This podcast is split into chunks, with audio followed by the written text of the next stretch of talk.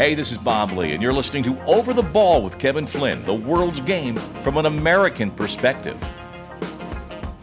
Hello, everyone, and welcome to Over the Ball with Kevin Flynn. That's me, alongside media executive Grayle Hallett and soccer journalist and OTB producer Sam, the man with all the brain teaser soccer questions, Griswold. That's a long middle name you got, Sam. Today on OTB, we talk to the broadcaster Jon Champion. This guy has been in the business a long, long time. He's a consummate professional, and I think it's a really good sign for soccer broadcasting uh, domestically here in this country as he is now the lead broadcaster for ESPN's MLS coverage. Uh, it'll be the first time we get a chance to talk to the uh, to talk to Jon here uh, for the guys to get a, uh, some questions in with him. It'd be great to get his thoughts on on world football, of course, but more importantly, what he thinks uh, and what he has seen so far with MLS coverage uh, and the play. And what he thinks of its future. So, guys, a lot to talk about today on the show. we got a Weston McKennie update, Messi news, obviously, Champions League, Europa wrap up. But before we get to that, gents. Uh, what are we over today on Over the Ball? Grayle? Yeah, I'm over when new managers, and in this instance, Ronald Koeman, comes into a new job and immediately lays down the law without taking any time to survey the landscape. And specifically, he came into the Barcelona job, which is obviously it's a very thorny situation and immediately said to Luis Suarez, Your services will no longer be required. And I think he forgot that Luis Suarez is uh, Leo Messi's best friend on the team. Now, you don't keep a guy because he's the best friend, but you also maybe just come in and survey things a little bit. Right. And again, I just I just thought the approach was was really ill advised. So that's that's what I'm over. I, I think that I think made the situation worse. I think that type of approach is also outdated. Where we've talked about this before on OTB, where uh, the players have more control and more of a say in what happens now than just a coach. And I think guys like Mourinho have had a problem with with that. You cannot control these players um, like you have, you know, classically in the past. So um, it reminds me of a mutual friend of ours, uh, Grayle. He was he uh, had, uh, was on his final interview for a job, and he was with all the big execs, and he was about to get hired and uh, he told them all the things they were doing wrong. And i'm like and how he was going to fix it. And i was like geez how did that go? He goes yeah they never called me back. I'm like yeah interesting how that works. Yeah. Like people are told what they're doing wrong. So so Koeman, i think that's how you say his last name right? Ronald Koeman? coleman coleman Koeman? Coleman. I think it's K O. Someone says like the spice. No, I think it's I think it's Coleman. Ronald Koeman. Tomato, tomato, potato, potato. Yeah. All Dutch, right. and, a, a, mm. a, Dutchman, and by the way, he was a really good player in his own right for Barca, and has had oh, yeah. some, he's had some decent success in managing. But again, you know, to come into that situation and say not, not overwhelming, not overwhelming success for sure. No, no. So it's uh, it's very interesting. So all right, uh, Sam, what are you over? Yeah, uh, this week I'm over these sweeping judgments that are being passed, whether in the media or on Twitter, whatever, um, about this season uh, and how things ended up, especially in the Champions League. Just because, I mean, this year was just so crazy. You know, I think right. everyone's coming out saying, "Oh, the French league is amazing because you know Lyon and PSG got to the semifinals and." the Premier League is awful because no one got to the semifinals. I mean, I don't know. I just think these judgments should be saved, um, considering how crazy everything was, how up in the air everything was. Um, you know, again, it's something like Sarri leaving Juventus, I can understand because that's based on a season of work, right? But uh, I think people are just getting a little too carried away. Uh, specifically, I'm really over people, you know, claiming PSG finally made it whatever that means by getting to this Champions League final. You guys can back me up on this. I sent you a text the morning of the Champions League final. Yeah. Uh, they got to the final by beating Atalanta and Leipzig, two teams in third place in their respective leagues, without their best players.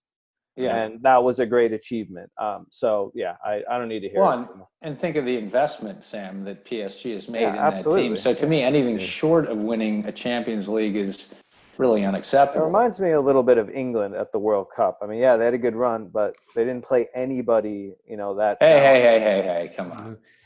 Ah, you're, you're Irish, Grayle. That boy, his, I'm not Irish. No, I'm not. No, I'm not. Oh yeah, well, you look like a leprechaun, so that's why I thought you were.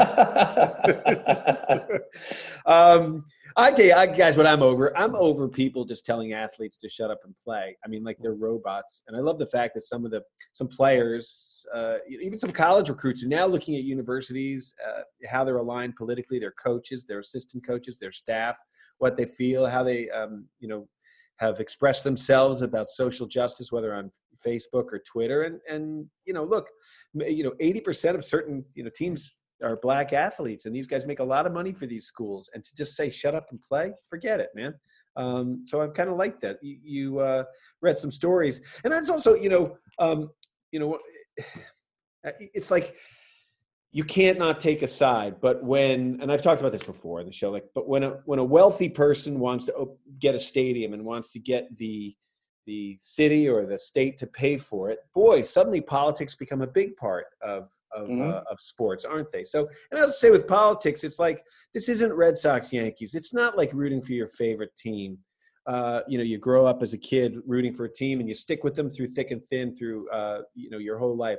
What it really should be is is uh, if you're talking about political parties, just what aligns with your values at a certain time, not a label. So. Uh, you know? Yeah, and, and by the way, this is a this is a message of unity. So I mean, for anybody to be griping about this, and and it's been a problem that's just going on for way too long, and you know, you're talking about mobilizing people and bringing people together. So I don't I don't know what the the uh, the issue is, frankly. Look, we've talked about this this a yeah. long time on this show. One of the things that I was always was my pet peeve was when something racist happens on a field, all the players are should be mortified and offended and they walk mm. 20 22 of them right and it seems like we're more along those lines now where everybody's uh, you know we're they're truly being teammates and they're being citizens global citizens so uh, you know we talked last week about mls uh, the game in dallas some of the players took a knee and they got booed and i said this is only a reflection of the fact that they're the first sort of sports team to have some fans in front of them well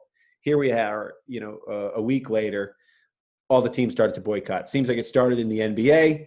The players, uh, led by LeBron James, have said, "Hey, enough's enough." Um, he used uh, an expletive, and then you know, and it's true. Um, so all these other sports teams have now followed suit, including MLS. What are your thoughts? Yeah, I well, think specifically it started with the Milwaukee Bucks refusing to yes. take the court for their game, and then the NBA followed suit as a whole after that. And um, and then yeah, five of the six MLS games Wednesday night um, were postponed uh, in the wake of the shooting of Jacob Blake and the protests. Um, no word yet on. I know there's a game on Friday night, and there's a full slate of games on Saturday. So uh, remains to be seen. And the Brewers, yeah. the Brewers baseball game canceled. The Dodgers baseball game canceled. Yeah. But well, actually, I should say postponed. I, I, yeah. I don't think they've been. I think they want to reschedule them. But again, yeah, the unity across all the leagues, and, and especially at the top, Sam. That's what I really find different this time is you've got the commissioners of the leagues and the owners of the teams saying we are 100% behind the players. The, the, the contradictory opinion here is going to lose out because the numbers for for accepting this are moving in a totally different direction. Right. So you're you're going to be on the wrong side of history if you keep talking about law and order and all this other nonsense. Yeah. You know, one player um, to sort of shift things here a little bit. One player who was on the forefront of some of this uh, was Weston McKennie, and it looks like he might be going to your beloved Serie A, Sam, huh? Well, my beloved Serie A maybe, but certainly not my beloved Juventus. Uh, this this kind of came out of nowhere. I got to be honest. Because yeah. A week ago we were talking about him being on the way to Southampton, and now it looks like he's going to be joining Juventus for. Uh, a year loan with an option to buy uh, at the end. Uh, I mean, I have a few different thoughts on this. I, you know, Juve's midfield was kind of a disaster last season, was sort of the universal weak point. So they definitely need some reinforcements in there. Um, my worry when anyone moves to a team like this, especially a young player, McKennie's 22 years old now, is you know how much he's really going to get to play. Uh, I think when you're about to go to Southampton and then all of a sudden you're going to Juventus, I, I, don't know. There's there's a certain red flag there. I think Southampton made sense in terms of a stepping stone for his career. This seems like the big crowning move, and uh, you know I just hope it's not happening too early for him. Um, I think he's a fantastic player. I'm a big fan. I'm not taking anything away from him. I just at these big clubs, it's very easy to get lost in the shuffle. But who? But Sam, who would have known six months ago what happened to Alphonso Davies? True. Nobody would True. nobody would have predicted that either, and that's mm-hmm. just been incredible. Mm-hmm. He just yeah, he's just burst down the scene. I mean, pretty pretty amazing to even Yeah. be noticed at Bayern. Never mind being a dominant player like that. But Juventus, did they need that type of player, sort of a holding midfielder like McKen, like Uh, Weston? Well, they, they, they lost Pjanic with the player swap to get Arthur from Barcelona. So, uh, I mean, they kind of see him as playing in that role. Um, they also have Rodrigo Bentancur, the Uruguayan player, who did have a good season. He's kind of the only one in that midfield who played pretty well. So, it's not that they don't have guys, it's just that they haven't really maybe lived up to the hype. Um, So, I, I don't know. I mean, I, I certainly think he can play there. Um, I just again hope he hope he gets the shot and gets the look he deserves. These, these last minute switches, it's unbelievable. You know, some of these these articles you hear players are going here, they're going there, and then it just never materializes. Like ninety five percent of the time, a couple of things have materialized. Uh, Thiago Silva thought he was going to Liverpool. Now he's going to your beloved Chelsea. Grayle. Yeah, well, they um, it, it, I, it was pretty amazing that PSG decided to let him to let Yeah. him go. Apparently, apparently, Thomas Tuchel, the coach, wanted to keep him, but these, you know, the sporting director, whoever else makes that decision, said no, he's he's too old. So, you know, he is. I think he's 34 or 35, so he's not a young guy. But you know, in Chelsea's case, they just need a guy to run the central back. You know, and if they can, if he can do that for two years, he's a good. Was- Which is what the contract is. He's a good signing because they don't have that voice in the middle in the back, and he he played really well in that final. By the way, for Yeah, yeah, PSG. he held them together. really- yes, he did. Yeah. He held them together, and I think the central defenders are where I have thought that Chelsea was their weakest, besides you as No their doubt. fan. Yeah, Yeah. So, I think it was Thiago Alcantara though that Yeah. Liverpool were interested in. I don't think That's Liverpool right. wanted Thiago. No, Silva. no, it's the it's the other Thiago. Yeah, oh yeah, Yeah. oh Yeah. that's right. I get my get my Thiagos confused here. yeah. Um, there are a lot. and then all the, the the trade talk about Messi, huh? This is this is earth shattering. This is you know big news, and every, all the rumors seem to be Man City. What do you think? Well, yeah, I mean, I mean, it, it, it's interesting because this does come up like cyclically for Messi with Barca, right? This has happened in the past. This time seems different though, because again, as we were talking about Ronald Coleman, that made it worse for Barca. Then Barca's president, I think yesterday, came out and said Barca's bigger than Lionel Messi, which I'm like, do you want to lose Messi? Because That's- that's, a good not way to do it. And, and and yeah, and I just think everything Suarez being kind of kicked to the curb, all of it, and uh, but I, you know, who knows if City can make it work financially? I mean, it's you know, it's it's a massive nut to take Yeah. on Messi, and you Yeah, but Messi like, Messi says he has an escape an escape clause. Well, there. that's that's the sort of that's the legal battle that's now going to Yeah. play out. I mean, he does have this clause in his contract that he can leave for free basically whenever he wants, but the rule is he has to submit that before the end of the season. And now the argument is, well, you know, the end of the season was supposed to be in May, and now Yeah, it's I you know, think it was- ending August. So Yeah, I think it was supposed to be June 10th or something, Sam. But then his his argument, which I think is valid, is that the season got pushed back so long; it didn't really start again till May.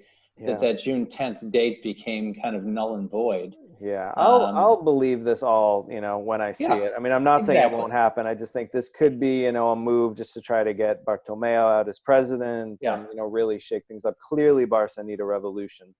So uh, I don't know. I mean, I'd like him to stay, Sam. I'd like him to finish his career at Barca. To be honest, as a soccer fan, I love the idea of him playing his whole career there. yeah, but they've they've been in turmoil the last couple of oh years. Oh my God, it's of a problems. So I think after a while you get sick of it, and you're like, I just want to play ball and have a good team and be supported. You know, same like you know, and wouldn't he love to? You see with De Bruyne and Well, he'd have a great surrounding cast, and and Aguero's his best friend in life. You know, who's you know, so that would be and Pep. So it's all it's all very comfortable at City, I think, for him. But it's you know, it's very disruptive too for his family and his kids and all that. And- Oh yeah, but Big- come on, we all move. we all move around. These guys, he's. Uh, I- I mean, I don't think that will be it. I think classically, you'd love to see him just play his entire career for Barcelona, but they have to hold up their end of the bargain. It doesn't seem like they are right now, and there's been a lot of egos over there, a lot of missteps. So I, you- we- I, I'm surprised this didn't happen last year, to tell you the truth. So um, all right, let's move on to uh, some of the leagues. The Champions League final. Um, it was nice to watch Alphonso Davies. He got caught out of position a couple of times. He had his hands full, but uh, you know, played pretty well. I think Bayern probably. Would you say they're better than Liverpool? Best team in the league? uh, you know, uh, they they they live by the sword and they die by the sword with that high line, and that, that's what I love about them. But you know, I, I do think right now, if you, they went head to head, I think that Bayern would win. I, I do think that Liverpool's back four is infinitely better than Bayern's, and uh, and Bayern kind of gets away with it. But you know, early in that match, guys, PSG had several good chances right to score, yeah, and they didn't take. And Neuer came up huge. Uh, he had a twice. Had a great, I mean, yeah, some great. Yeah, saves. he had a, he had a great game. I mean, he's back in form, but. Uh, yeah, I just, um, I just, I just like like the way they play as a team. They have a really, you know, they have a great blend of youth and experience. And yeah, uh, I, yeah. I, I was a little let down by the final, to be honest. I mean, I think Bayern were a very deserving winner and clearly the best team in Europe. Um, you know, the fact it was a one nothing game after all the crazy games we saw in the build up, mm-hmm. I, you know, would have hoped for a little more. But you understand there's nerves and there's tension and everything. Um, I thought Davies had a really, I mean, I watch him closer than anybody, probably just because of his MLS past and interest. But um, I thought he had a really, really good game. He wasn't maybe as involved in the attacks as he usually is, but I thought he just, you know, he does get caught out of position an awful lot. But I felt like this game he was really well positioned tactically. I thought he had a really good game, really mature game. Well, you, uh, so, you start to realize he's a defender, so you got yeah. to defend at times, you know, and, and, people forget that sometimes. You talk about how he goes forward, and so he did make he, that great tracking run in like the 93rd minute. He tracked a guy like 60 yards on a fast break and ended up um, just making sure the ball didn't get to him. I, it was right at the end of the match, and they actually they made note of it. But again, like you always say, Flinny, speed makes up for a lot of things, and uh, and again, their back four you know, compared to Liverpool's back four is just is weak because they're they don't play a lot of defense. Right. They play a lot of offense. They go up, up, up, and um, and they leave themselves exposed a lot. So, uh, what did you think of? It had been better. They, you know, they probably could have scored. Well, the PSG, as you said with Neuer, he made a couple of nice saves. It would have been uh, very different different game. I mean, some of those should have gone in. Two of them, I think, uh, he made tremendous saves. So, um, and and I was, you know, I don't know how impressed you were with Lewandowski in that particular game, but I think he's, he's the clear Ballon d'Or winner, and I think he's getting ripped off that he that he does not receive that this year. I mean, he does everything as you know he he he holds up play. He he gets yeah. uh, you know things in the air. He creates things on the ground. I mean, it's just uh, and you got to watch him. You know that that's the thing is even if he doesn't have a great match, he's pulling defenders with him and freeing up other guys. So um, I thought uh, you know he had one shot that hit the post. He was, but again, they had other guys that just stepped up. Right, the guy Coman, the guy who scored the winning header yeah. ironically ex PSG product, who was one of their highly touted youth players, and they let get away, and then he comes comes back to haunt them. We watched him play for the uh, under twenties when the U.S. was playing them, and he was magic then. I remember, uh, you know, you know, watching and enjoying. And Bayern, man, they end up with an impressive forty-three goals uh, across the tourney. Um, Lewandowski with fifteen. So, uh, and PSG as a team finished with only 25. So uh, I think, you know, his best man win, Sam, like you said. I think, yeah, absolutely. I mean, I think just the way the game went was an indication of Bayern's superiority. I mean, it was very clear from the outset. You know, we're, you know, Bayern's going to attack, have more of the ball. PSG is going to sit back and look to counter and pretty much concede that they're not going to beat them in the midfield. Um, right. So, I mean, yes, they had their chances, but I think there was a clear concession on PSG's part that, um, you know, Bayern is the superior team. I don't even think the ball went through the midfield, PSG's midfield at all. yeah, and I, I also feel like just like PSG is a lot of good players, but not really a team. Mm. And I just think of Bayern as just they feel like a team. You know, they just all the parts seem to fit together. They have a really good strategy for how they play and um, you know you don't have to have all of them firing on all of cylinders for the system. I know, we know we, we know how much system. we love that word. How the system works but the system does work in spite of that. Whereas with psg if neymar's not finishing or mbappe has a bad game or whatever i just think it tends to fall apart. Yeah. All right so here's the big question guys. Best uh, best well i think sam you already tipped your hand but best team in europe is it liverpool or is it bayern? No it's obviously bayern uh, is it obvious, really, Sam? to me. I'm, I'm, I'm with you, Sam. Look, I mean, I think they finished the season 28 0 and 1. I think those were their final 29 games. Right now, I think they're the best team I, there again, I think Liverpool's back four is infinitely better, but it's all about putting up the results. And um, yeah, I, I would like you know in a head-to-head, I would give them like a two-one, a two-one win margin right now. All right. Liverpool. Hey, so Sam, you pointed out an interesting article by Rory Smith in the Times about about how uh, European leagues finishing their seasons in many ways is the easy part when you consider facing a whole season with similar restrictions. Yeah, I feel like, you know, we're all kind of coming around to this reality now that we got through this season, you know, it worked for the most part somehow and now, you know, all of a sudden it's like, oh god, we have to start playing again in a month. And, you know, yeah. now is such a tough time because these guys' routines were so highly regulated during all this. And now they're going on vacation. They're you know in other countries mixing with other people. And you know already some positives have come back. I mean i think pogba was positive today for the virus. Um, several italian players have tested mm-hmm. positive serie a players. Uh, so yeah i think in many ways the real work you know starts now and try to find a way forward and i guess they have harry kane is quarantined for two weeks because he went to uh, i think the caribbean yeah. It's, it, it, it is strange, guys, isn't it? That, you know, again, in this time warp we've been in with COVID, that La Liga, you know, that League One is starting like this week in France, and then the Premier mm. League starting on the 12th. I mean, it just doesn't, it doesn't seem real that we've got, you know, we've put all this energy and as fans into watching all this, and there's like no break, and now we're going to be back to actual league play very soon. Yeah. Right. Right. Pretty crazy. Um, okay, before, so, before we move on, I just want to point out the uh, we should talk for a second about the uh, Europa League. Um, yeah, Sevilla won for the sixth time, which is incredibly impressive. Uh, also in this game, Lukaku did score again. It was three-two in the end for Sevilla. Lukaku scored um, to give Inter the lead at 1-0. That's a record 11 straight Europa League matches he's scored in. Uh, he also equaled the record set by Ronaldo back in 97-98 for 34 goals um, in his first season for Inter. So and he scored one for the other team too. So yeah. he's, he's, on he's on fire. Yeah. yeah, having having a forward having a forward in the box in the box around the goal when a uh, when like a bicycle kicks. I mean, is never a great thing because he just you know, you always tease people don't just stab at a ball if you're right around the goal mouth. Like, you know, dude, he's a striker, man. He's a striker. He's happy. He's even over the, halfway line. The, the ball was out. going, ball was going wide, and he roofed it into the net.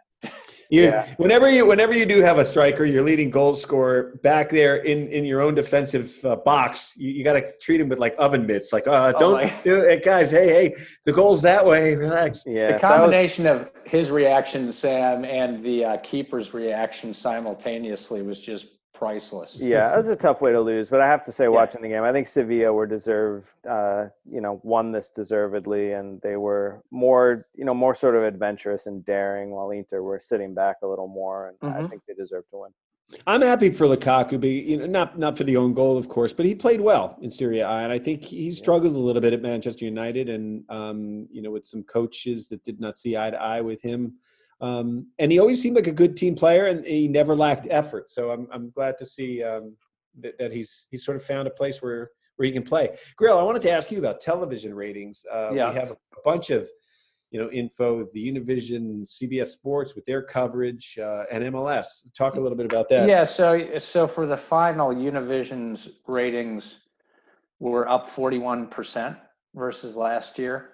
Um, wow. It's it was the fourth fourth most viewed final ever, regardless of language. Hmm. Um, and I and, and I think it's just testimony to the idea that it's you know the battle of two super clubs with with really high visibility stars. You know between Mbappe, Neymar, uh, Lewandowski, you know Muller, Neuer, whoever else, right. Davies, whatever. Yeah, I mean, I it just drives ratings, and it's why uh, I you know like it or not, it's why the powers that be at the Champions League love when the big teams get through to the final because they know that it's going to drive a big rating. So uh, yeah, that was interesting. I, I, haven't seen the CBS Sports Network's rating, so I don't know yet. But uh, I, I, will say that I, I, thought their coverage was good. You know, they had uh, Roberto Martinez, Roberto Martinez, Jamie Carragher. Uh, they had um, Peter Schmeichel. Schmeichel on location. Um, Yeah, I mean, it was a little. I, I don't know that I needed as many. They had like six people. It seemed a little bit overkill, but it was good. I thought it was good overall. And Kate Abdo was a much more kind of professional Kate Abdo than she Well, was yeah. on the Turner Sports thing. Yeah, well, I think she was uh, wrangling cats with the Turner Sports thing. So, Yeah. uh, but I would have liked to have seen a, at least one American voice represented in there somewhere. But uh, that you know, we'll talk to Jon Champion about that. Sam, Yeah. what'd you think of the coverage? Yeah, I mean, I thought it was a million times better than uh, TNT. Um, yeah, I mean, I I'm not the best person to ask because I don't even listen to much of the coverage anyway. But um, you know, I thought it was a lot better. Hey, um, Grayle, MLS is back. The, the numbers are not good. With I mean, so here you Yeah. got 41 percent increase in Champions League viewership and Univision, and yet MLS it can't translate into any domestic soccer numbers for us. here. Well, I just, you know, we talked we talked so much when all this stuff was going on with the bubble that just the media coverage was as if MLS wasn't even in the bubble. Uh, they all they all people talked about was the countdown to the NBA coming to the bubble, and they ignored the fact that MLS was already In, the, bubble, yeah. yeah, so I just think it's kind of a lack of exposure. Um, some people who are marginal MLS fans may not have even known it was back. Yeah. Um, You know, the Bundesliga, you know, all those leagues when they came back were doing great ratings because ratings because of course they were the only league in town for a while. I mean, the Bundesliga people were just starving for that. And uh, again, I just uh, unfortunately I think it still kind of shows the pecking order of where MLS is versus all the other sports they're competing with here. That's the other thing is just the landscape here is so much more crowded than it is over in Europe. Yeah, but you know, it also is, uh, you know, when I was involved with some of the coverage, I used to ask them to cover the personalities of the people playing because if you're watching a game, like we're watching the Premier League, we pretty much know who all 22 players are out there, and it it helps drive the story, you know, that you're watching.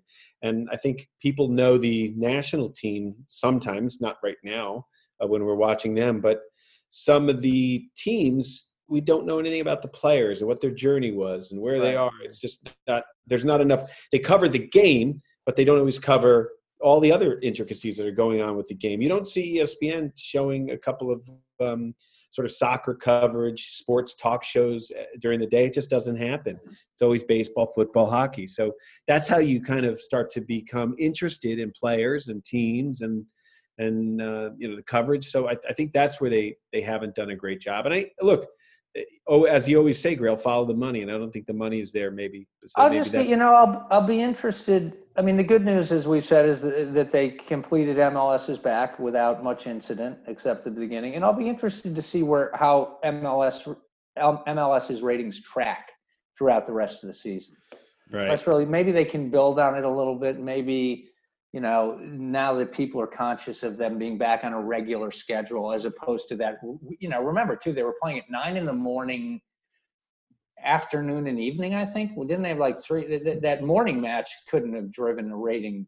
Period. Right. So right. so anyway. I- well, I, and but, you know, destination coverage, which is they talked Yeah. about earlier, like you wanted to watch it Saturday mornings, like we do, uh, you know, the Premier League. So, all right. Yeah. Well, speaking of the Premier League and English people and uh, and England, we uh, let's uh, let's take a break here. We'll come back with Jon Champion. Jon, uh, boy, guys, we all got his uh, his bio resume. We always sort of do a little Google check on some of the people, and then th- this guy has been around the block, a true. Uh, a true champion, if you can say, in the broadcasting industry. So, uh, you're listening to Over the Ball. We'll be back with Jon Champion, the new lead broadcaster for ESPN, right after this. Over the Ball is brought to you by Soccer America. Go to socceramerica.com slash join and sign up for the Soccer America Pro membership. It's just $4.90 a month or $49 a year. And by Ticket IQ, the simplest and cheapest way to buy tickets. Go to ticketiq.com and when it asks for the promo code, punch in OTB10 for $10 off of your purchase. Can't lose. All right, joining us now and over the ball is a man who has been covering this game, this game we love for over 36 years, and he has uh, he's broadcast every single World Cup and UEFA Championship since 1990.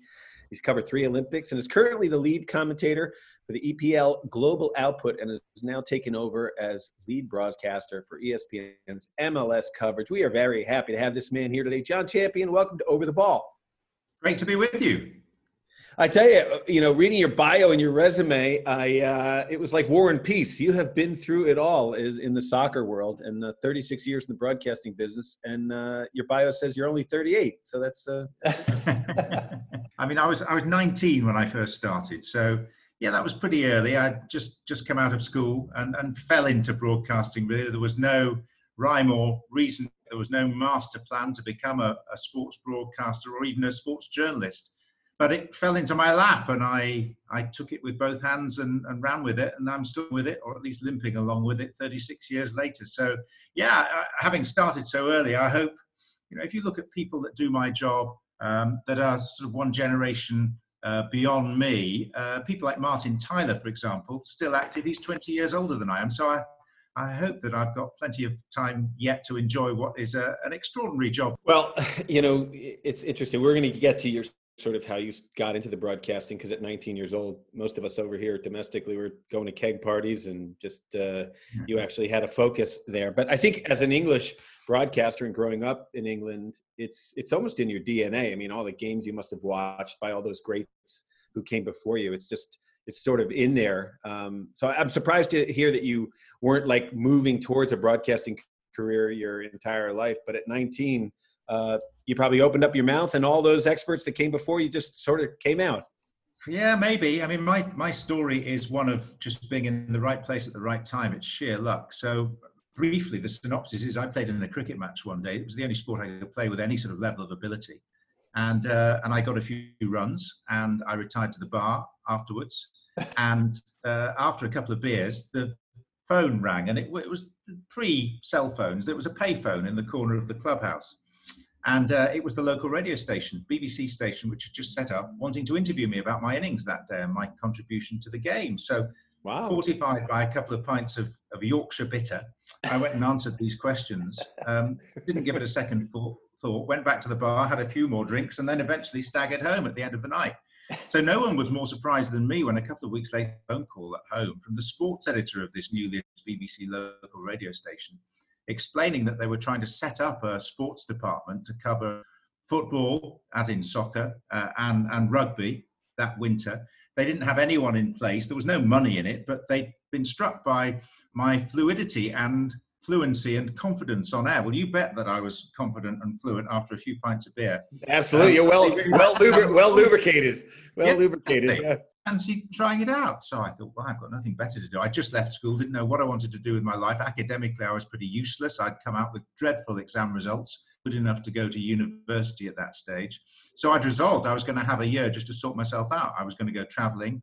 So it was six months traveling, preceded by six months working to get enough money to go traveling. That was the plan. Right. So this came right in the middle of a, a, a pretty um, uh, indecisive time in life, and it was manna from heaven. So, off the back of this, I started doing a bit of reporting at weekends on football and rugby. And then six weeks down the line, there was another call, and this time it was the manager of the local radio station saying, uh, Are you enjoying yourself? I said, Yeah, it's great fun. It seems really easy. And he said, Will you make it sound that way? And we, we love your voice. You, we think you're a broadcaster, are interested in making something of this. We think you've got what it takes. Um, but if you want to come and work for the BBC, you have to be a graduate.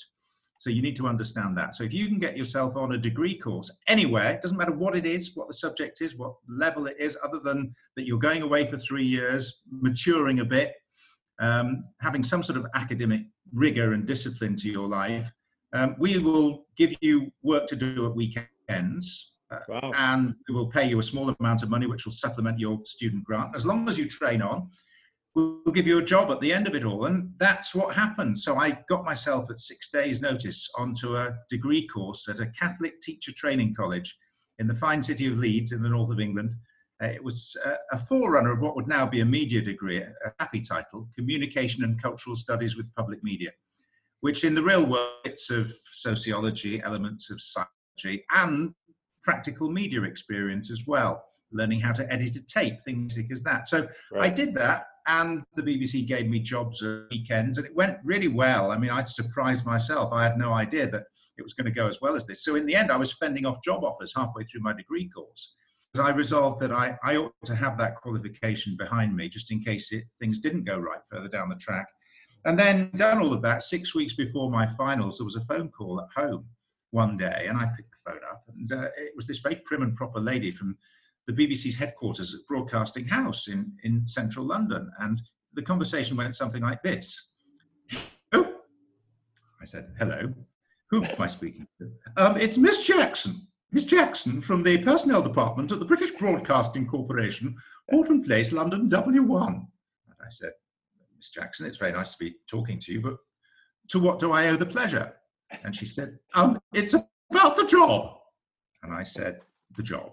And she said, yes, the job. And so I said, you're going to have to enlighten me here because I'm not quite sure what you're referring to. It was job. The job. Has nobody spoken to you? I said, Well, no, nobody has spoken to me, so you're going to have to enlighten me further. She said, Well, we have a job for a sports reporter uh, somewhere in the North Country, I believe. I, I think in Leeds. Uh, we think you'd be perfectly suited, and so we've booked you in for an interview. It's on Friday, the questions that the interview panel will be asking you, and these are the answers we would like you to produce. Don't oh, forget to wear a tie, three o'clock Friday. So I turned up knowing that I was going to get the job as long as I didn't mess up the interview. So I just parroted these answers that I'd been given in front of this very austere interview panel, which no one was below the age of 65, and all of them right. were wearing very stuffy shirts and ties. And I got the job, and they kept it open for six weeks. And as soon as I finished my university finals, armed with my new degree, I entered the world of work, and I was 22 at that stage, my first day as a staff member with the BBC. So I'm very lucky. Jon Champion. Well, we got the we got the story there. Um, uh, Grayle, you had a question for Jon. Yeah, Jon, thanks for joining us. By the way, that was a very good impersonation of uh, Mrs. Cutout from the Monty Python days, which you, which you might remember.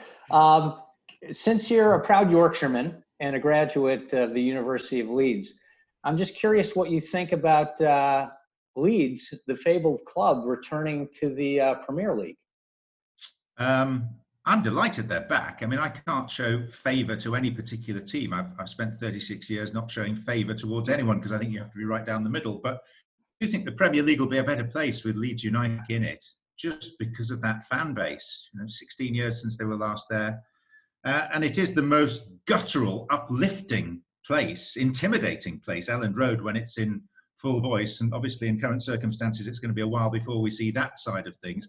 But I just think, as well, on a football level, any team managed by Marcelo Bielsa, and with the profile that Leeds United, Leeds United have, three times league champions, uh, last team to win the Football League before the Premier League took over, I just think they're going to be a great addition because Bielsa is going to make it a fascinating ride for players and, and that team. And isn't it great that they start off against the champions, Liverpool? Oh, yeah.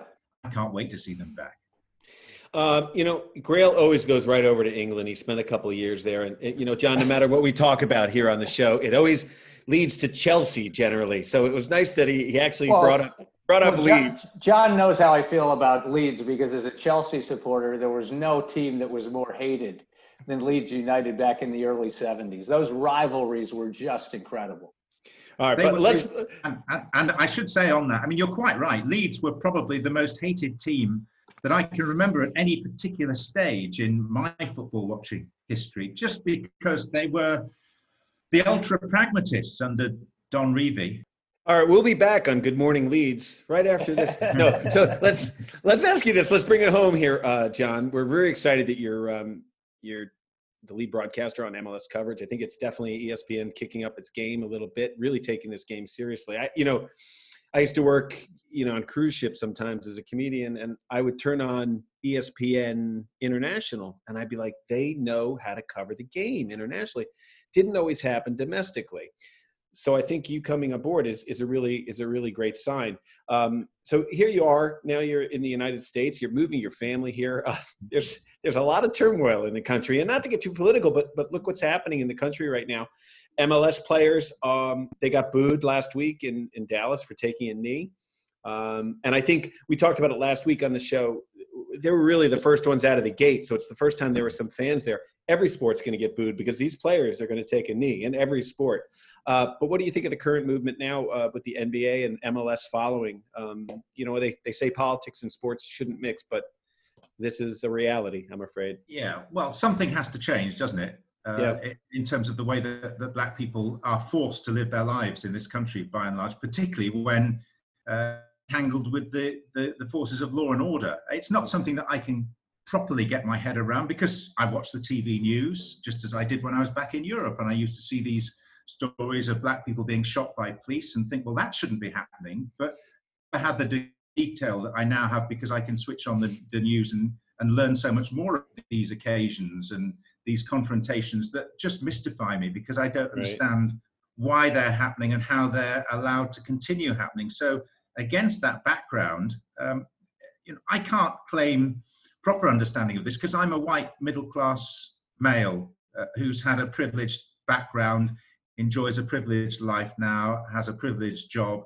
So how can I understand what black men and women, children have had to go through for, for so long? But I do have friends who are black sports people, people like John Barnes, the former Liverpool oh, yeah, winger. And I'm ashamed of myself, really. And I've had lengthy conversations with him in the past where he's been upset about, say, being at a match uh, and he's had a banana skin England, and justifiably incandescent about that. And he's right. explained to me afterwards his feelings. And I've kind of thought, I, I, absolutely get why you are disgusted by this, and you see why you shouldn't have to run a particular gauntlet. What I never really understood recently is that I didn't compute that that actually meant that those were issues that these people are facing every hour of every day of their lives. So I was quite happy to accept that yeah, you go and play as a professional sportsman at one of these grounds, say in England, that was my background, and you you face this and you shouldn't. What I never really got into my head was that also facing the same issue when they walked down the street and they saw someone choose to cross to the other side so as not to brush them.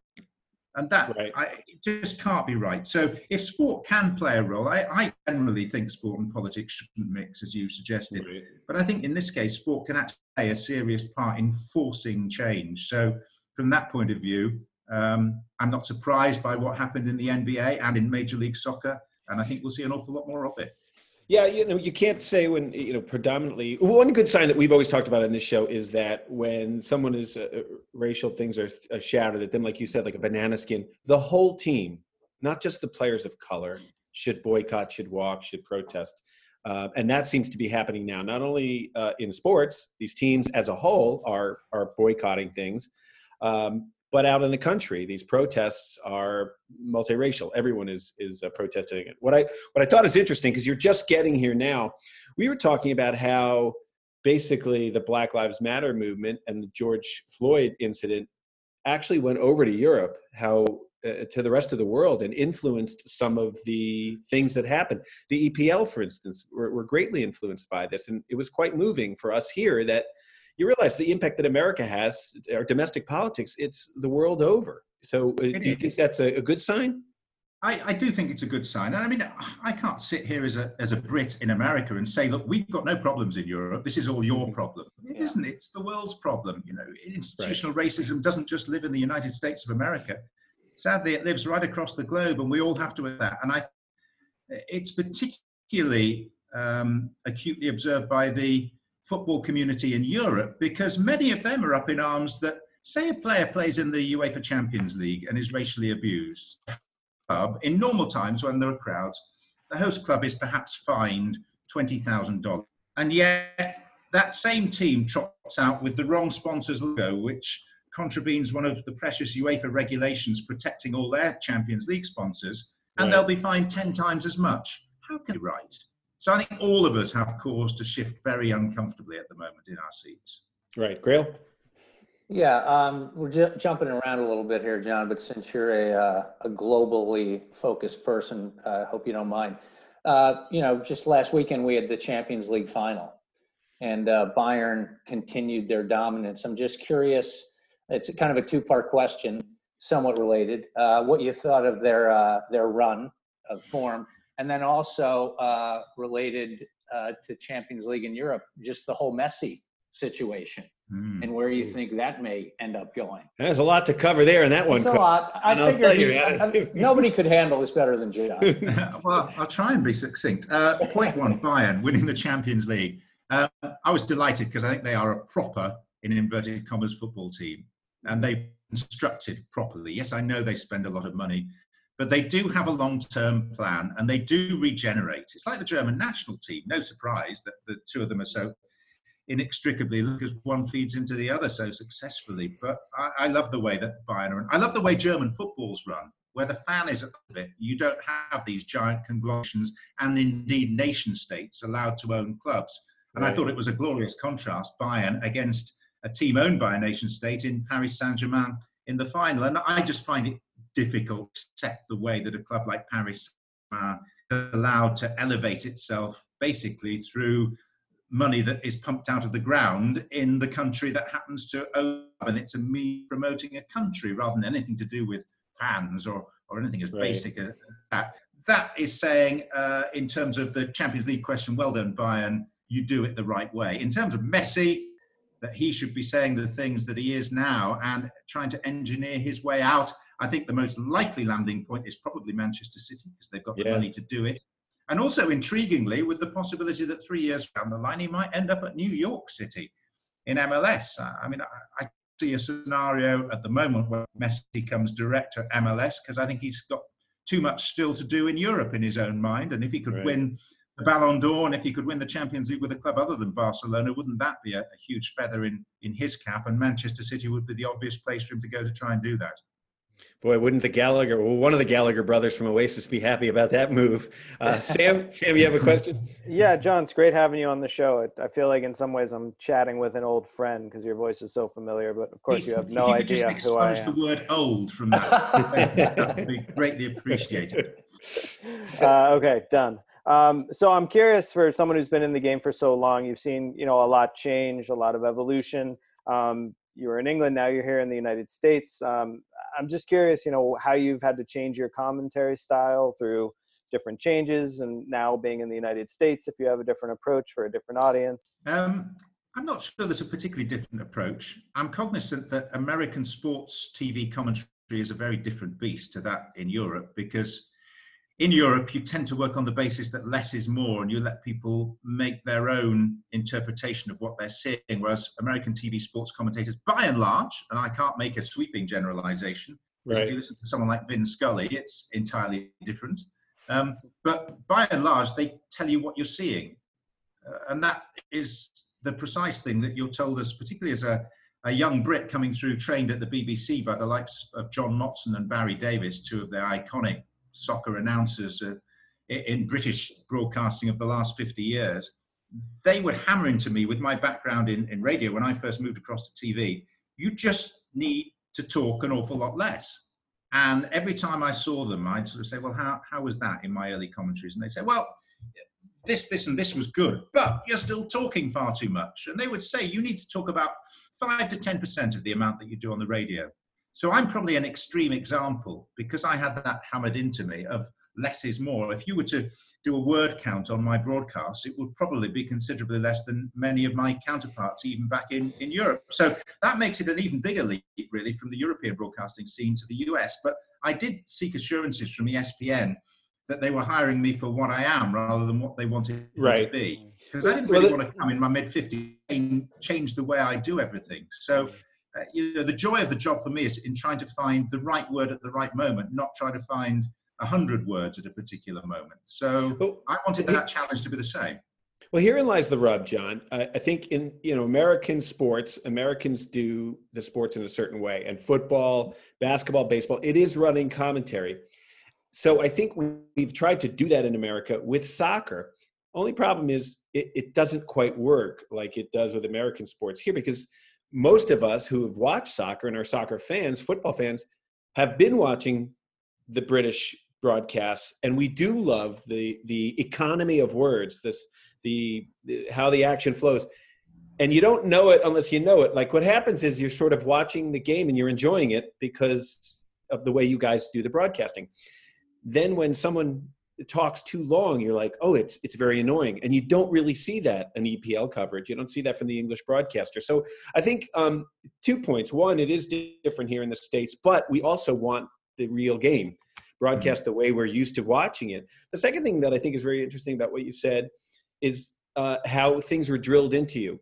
One of the feelings I get with many of our broadcasters here in the states is they either didn't know the game or there's no one to to take them under their wing and tell them you know, I remember a coach yelling at me when to make an overlapping run or not over and over. So that, that's how you learn. So I think you might have to be part teacher as you come in and start uh, going up uh, and being paired with a lot of American broadcasters. But it, but it, may, I mean, it's not for me to sit here and say the way that American broadcasters do it is wrong and the way I do it is right. No, no, I don't no, no yeah, I'm not saying that either. It's just different. Yeah. yeah, it is absolutely, and you know, I'm operating in a different culture, so I have to be cognizant of that. Um, but at, at, the same time, there's no point in me being brought in and then changing myself to be unrecognizable yeah. in my in my approach. So I absolutely get it that some many American viewers will listen to my broadcast and think, "God, that's boring," because he's not talking. But my point would be, watch the match, and I'll try and augment your understanding and enjoyment of the game rather than talking at you all the time and telling you things that you can see on the screen. So if I ever hear a, any any TV commentator in any sport describe the geography of what's going on, I'm thinking, well, why on earth are you in that territory? Interesting. Yeah, we do not want you to change, Jon. We love what you do. Grayle? Yeah, well, since I uh, grew up with John Motson and Barry Davies, mm. uh, I, I know exactly what you're saying. And, and the two things that drive me the most crazy about American soccer commentators is statistics, just just an onslaught of statistics while the action's going on, which I really don't need, and then also kind of faux excitement at times when it doesn't warrant it, which kind of shows their lack of knowledge of the game. Because there are only a few points during a, a regular match where you get excited generally and uh, it's driven by the action. And i just I, i'm just curious what you think about that. Is just again, the Americans' obsessions with just jamming statistics down the viewers' throats instead of letting the action kind of speak for itself. Jon, if, if I can just interject, yeah. if if Grayle's not talking about Chelsea, he gets very negative. So just don't let him, just don't let him get you down, or put you in a bad spot. No, no. I mean, I I have a fundamental issue with things like expected goals and stats that have been created in the last 10 years or thereabouts just for the sake of having stats. Mm-hmm. I, I, really don't care about expected goals. I have this argument with Taylor Twellman, my partner in crime on, on ESPN, because he's more into to that sort of stuff. And I respect that, but mm-hmm. it doesn't tell me anything. I'd rather make judgments on a game based on what I'm seeing rather than what some statistics company that is counting the number of corner kicks, goal kicks, possession, there's another one. Leicester oh, City yeah. won the Premier League with possession somewhere in the mid 30s percent. So why do we care how much of the ball? Right, it doesn't mean much. Exactly. It, it's just we're we're being diverted away from the areas of the game. You know, football's a game of nuance. It's a game where you can see with your own eyes why one team has the upper hand. You can see the patterns emerging, particularly if it's well covered by the director and all the, the cameramen. You don't need these faux statistics. But then I watch baseball coverage here, and for perfectly understandable reasons, and I enjoy watching baseball. And I see all these stats being fired at me from every angle. So, right. no surprise that if you've got a background, say, in baseball coverage or basketball coverage, and you come to soccer, you're going to apply those same things. So, it's not a shock that that's the way it can be in this country. I should just say, though, I do think there are an increasing number of soccer broadcasters in the United States who do get it. And I think yeah, we're at an inflection point now where soccer is becoming popular enough that good young broadcasters, rather than saying, right, I want to go and call the NFL or the NBA or the NHL or whatever it might be, are actually saying, no, I want to be a soccer commentator in years to come. So right. that's an important development, I think, because there's a greater pool of better broadcasters now who want to do it. And from that will come, I think, really good and maybe they're coming through all you could argue really american soccer announcers because it's fine for me to come over here and and my ilk. Uh, you know ian darke's made a major impression in, in this country quite rightly as well. But ultimately for the american game you want american announcers 20 30 years down the line. It needs to be part of the development of the sport here. You don't That's need great. people coming in from elsewhere. That's great john. I, I love i love uh, that attitude. And you're also going back about we're talking about stats you know, in certain sports like baseball, stats seem to be very useful, um, but it's also a slow game. So you need to be talking about stuff in between pitches. Uh, football, if you actually record a game, there's very little action. Actually, they do the replay once or twice. They talk about it then. So different sports. And the one thing about our game is that it's constant action, pretty Mm. much, and uh, it's just different. And and a lot of traditional American sports fans. And it doesn't it doesn't lend itself to formulaic coverage. Mhm. It's got to be there's got to be a spontaneity about the commentator, but also the way that it's covered by the match director, and that spontaneity doesn't necessarily apply to the other American sports because things are so structured.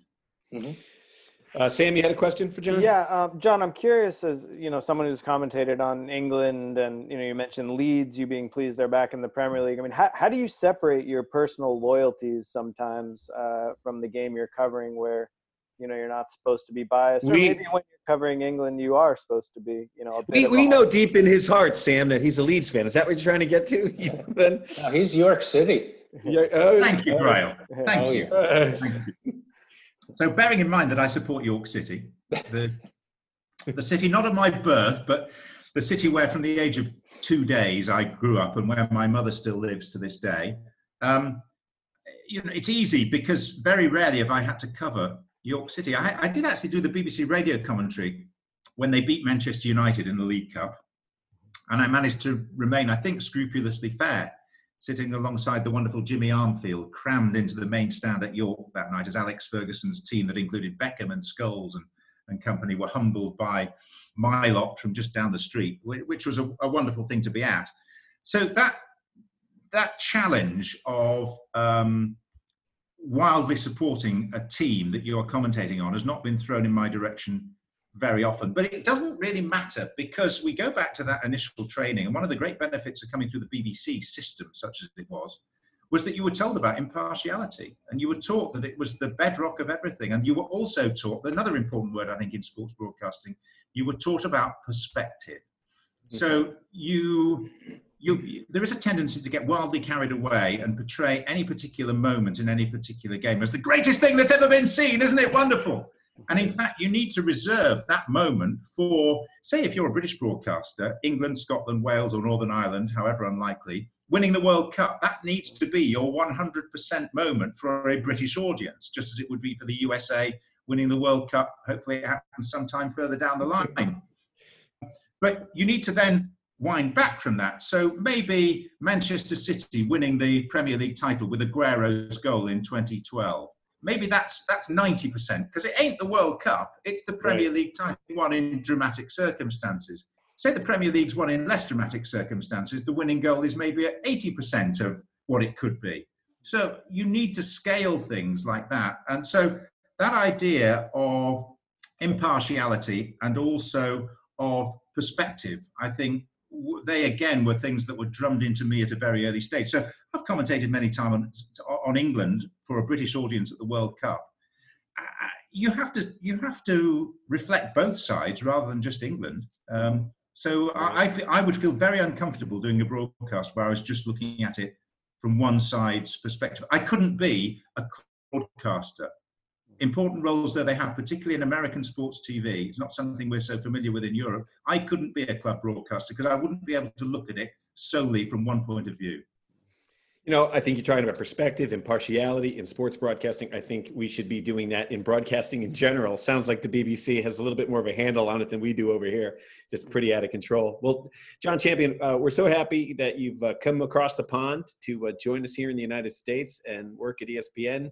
Um, this uh, game's got a good future in this country, and um, a lot, a lot falls on your shoulders, Jon, because we uh, have to develop better players and we have to have uh, good broadcasters to give a good example so the next generation can learn from from guys like yourself. And plus, you have to deal with Taylor Twellman. And you know, center forwards have a tendency to be really cocky and they don't take direction well. So strikers are tough. So uh, we we hope you uh, hope you do all right there. Taylor's a friend of the show as well as Adrian Healey.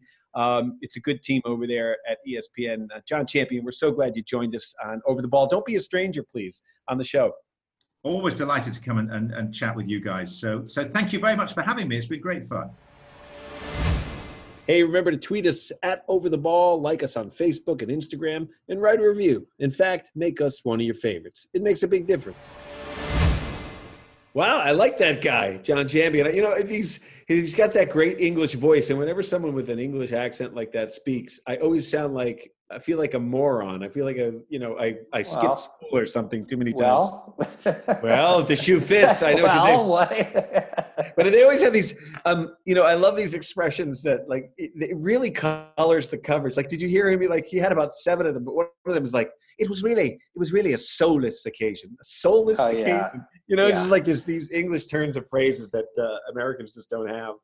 I'm so I'm so unabashedly biased, as you guys know. About, I mean, at least I wear it on my sleeve, just about English commentators and me wanting to hear from them, just because they're really good with, especially play-by-play. You know, as he was saying, you got to let the action speak for itself, and That was And- interesting, right? Yeah. and the fact that he had mentors, they talk told him what to do, talk what not to less. do. Yeah. We, but, but, but, by the way, guys, the three of us do, we talk a lot about how much there's too much talk, right? Especially Mm. from some of the color commentators we know. And, uh, and, and, and it's their job to actually provide color and talk a little bit more because it's, the play by play guys, the good ones, just basically, you know, it's just uh, here and there. It's kind of guiding what you're seeing. Yeah, I think we still, you know, unfortunately have this chip on our shoulder as Americans about this game where we we have to prove how much we know about it, right? So Yeah. there's Yeah, this yeah, yeah. sort of desire to always fill a silence with some fact or some idea that proves how smart you are, and I, I don't, you know, I don't. Overcompensate. Yeah. overcompensate. Well, and, and and Sam, also just the nuance. You know, if you take the other mistake has been taking people who do other sports in this country, like Gus Johnson, and saying, "Well, we want you to do soccer now," Mhm. and taking his excitement from college football, which is totally relevant to that broadcast, and bringing it over to soccer, where it's a total. Uh, there's a disconnect, right? Yeah. well, but That- I, I, I think Jon, screaming and stuff doesn't work. I think Jon touched on a lot of things. A lot, Yeah. very insightful. I mean, here we are. Yes, stats and numbers. Uh, we we have that in American sports. I actually think it was my point where we're saying like we kind of like those in some American sports because there's a lot of dead space that you have to fill with Baseball. knowledge in the game, it's going to be a slider, and it's uh, what's the ERA, the RBIs. So, but with soccer, it is very different, and it's just not in our American DNA yet. Um, it's not grounded, and so um, we know good coverage when we see it. We just don't always know how to produce it here. I think, and so look, that's on these broadcasting, you know, companies. You see it. TNT gave their shot. I'm sure they're licking their wounds and figure out what they could do differently. CBS is uh, per, And nice out of the NBC gate. Sports Network NBC, does a great job. They do a Fantastic. job with They do a fantastic job. So it is getting better here, uh, much like the play in MLS. So, uh, so we can be optimistic in this time when the world is absolutely on fire and burning. Uh, so, uh, what else? What else, guys? I, I, I would like to see. Um, but what I also, you know, Jon talking about how he had mentors who who corrected him and told him what they thought of his coverage, and I'm not always sure that uh, here in the United States that our guys are getting that. It- it- you know, like you know, we're we're friends with Taylor. Taylor sometimes talks over the action, and I like his stories as a player. He's an American player. He's a, he's a, an all round athlete. I mean, it's sort of like um, he's articulate, but sometimes he should be told not to talk, right? Like Yeah. when you know there's a goal scoring opportunity and he continues his story. I want to hear the end of it, but not right now. Right. That's all. So, um, Sam, Uh, yeah, so I got uh, shifting gears. I got a you know my little stats corner slash quiz at the end of the show. Um, so I'm gonna All right. start. Just want to talk Good. about Alphonso Davies a little bit more and just you know how record breaking and historic winning the Champions League was. Um, he's the first Concacaf player to have played in MLS prior to appearing in the Champions League final and now winning that final. Uh, and he was uh, just the second CONCACAF player ever to play in any major European final um, after starting his pro career in MLS. The other one was Clint Dempsey, who played in Fulham's uh, Atle- Fulham versus Atletico Madrid in the UEFA I thought that was going to be the question. I had the answer. I had that answer. in 2010. Um, Mhm. So that's that. Here's the quiz question for the day, which is Alphonso Davies becomes the fourth player from the CONCACAF region to win the Champions League. Can you name the other three? And they're all relatively recent, and I guarantee you guys know the names. So Davies becomes the fourth CONCACAF player to win the Champions League. Can you tell me the other three? Mm. Chicharito. Nope. Let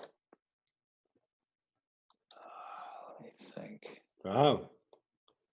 Recent names too. So here's here's a major. uh, I'll give you a major hint on one. There was one playing on PSG in the final.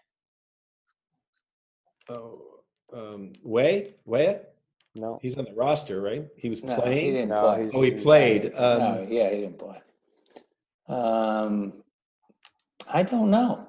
Okay, so that was Costa Rica's Keylor Navas, Oh, Ooh, Navas. Navas, yeah, ah, yeah. good one. who won the, the Champions League three years in a row with Real Madrid. Yeah, Uh, the other two are Dwight Yorke from Trinidad and Tobago I with never Man would have United that. In '99, and then Rafa Marquez of Mexico. all right, dude, you're Ah, You're I should have ahead. gotten should have gotten 2006. Navas though. I should have gotten Navas. That, that was a good Yorke, pickup. Dwight Yorke is right in your guys' wheelhouse, right? Yeah, yeah, yeah, yeah. But this- Nav- Navas though was a that was a really good pickup by them, by the way. Yeah, he played, yeah, played pretty well. That's a good question. I like that one. Well, I, we were thinking, I was kind of thinking American centric a little bit there. Should have broadened my horizons. I thought I was going outside the box with Chicharito, so I was along the right lines. But Yeah. we'll go with Dwight Yorke. Boy, yeah, he was a player, man. yeah. He was a player. All right, is that it today? We have a very short quiz. We have a long show. That was a great interview with Jon Champion. So, um, guys, what are you up to this week? I'll be I'll be wi- the Messi watch. You know, I'm pretty much 24 seven with his every movement. No, I'm kidding. Yeah, I'm kidding. just saying- I- you're no, just- I'm, I'm, I'm kidding. I'm kidding. I mean, it's it is amazing. Like globally, this is the. I mean, obviously, globally, there's a lot of stuff about the boycotts and all that. But I'm just saying, sports stories, the Messi thing, is just It's massive. big. And I, uh, Oh, there, my was, God. there was an article that talked about him asking Neymar to join him at Man City. So uh, that should be fun to watch. I mean, I mean, that's, that's there, again are, the there are restrictions on how much money they can spend. So Absolutely. All right. Well, that was great. It was great to meet Jon Champion uh, via uh, you know Zoom and our recording session. So it was uh, uh, you know I really enjoy his work. So it'll be fun to listen to him and and uh, he'll bring a lot to MLS coverage. So uh, we'd like to thank Jon Champion here at OTB for Sam Griswold and Grayle Hallett. I'm Kevin Flynn. We'll talk to you next time on Over the Ball.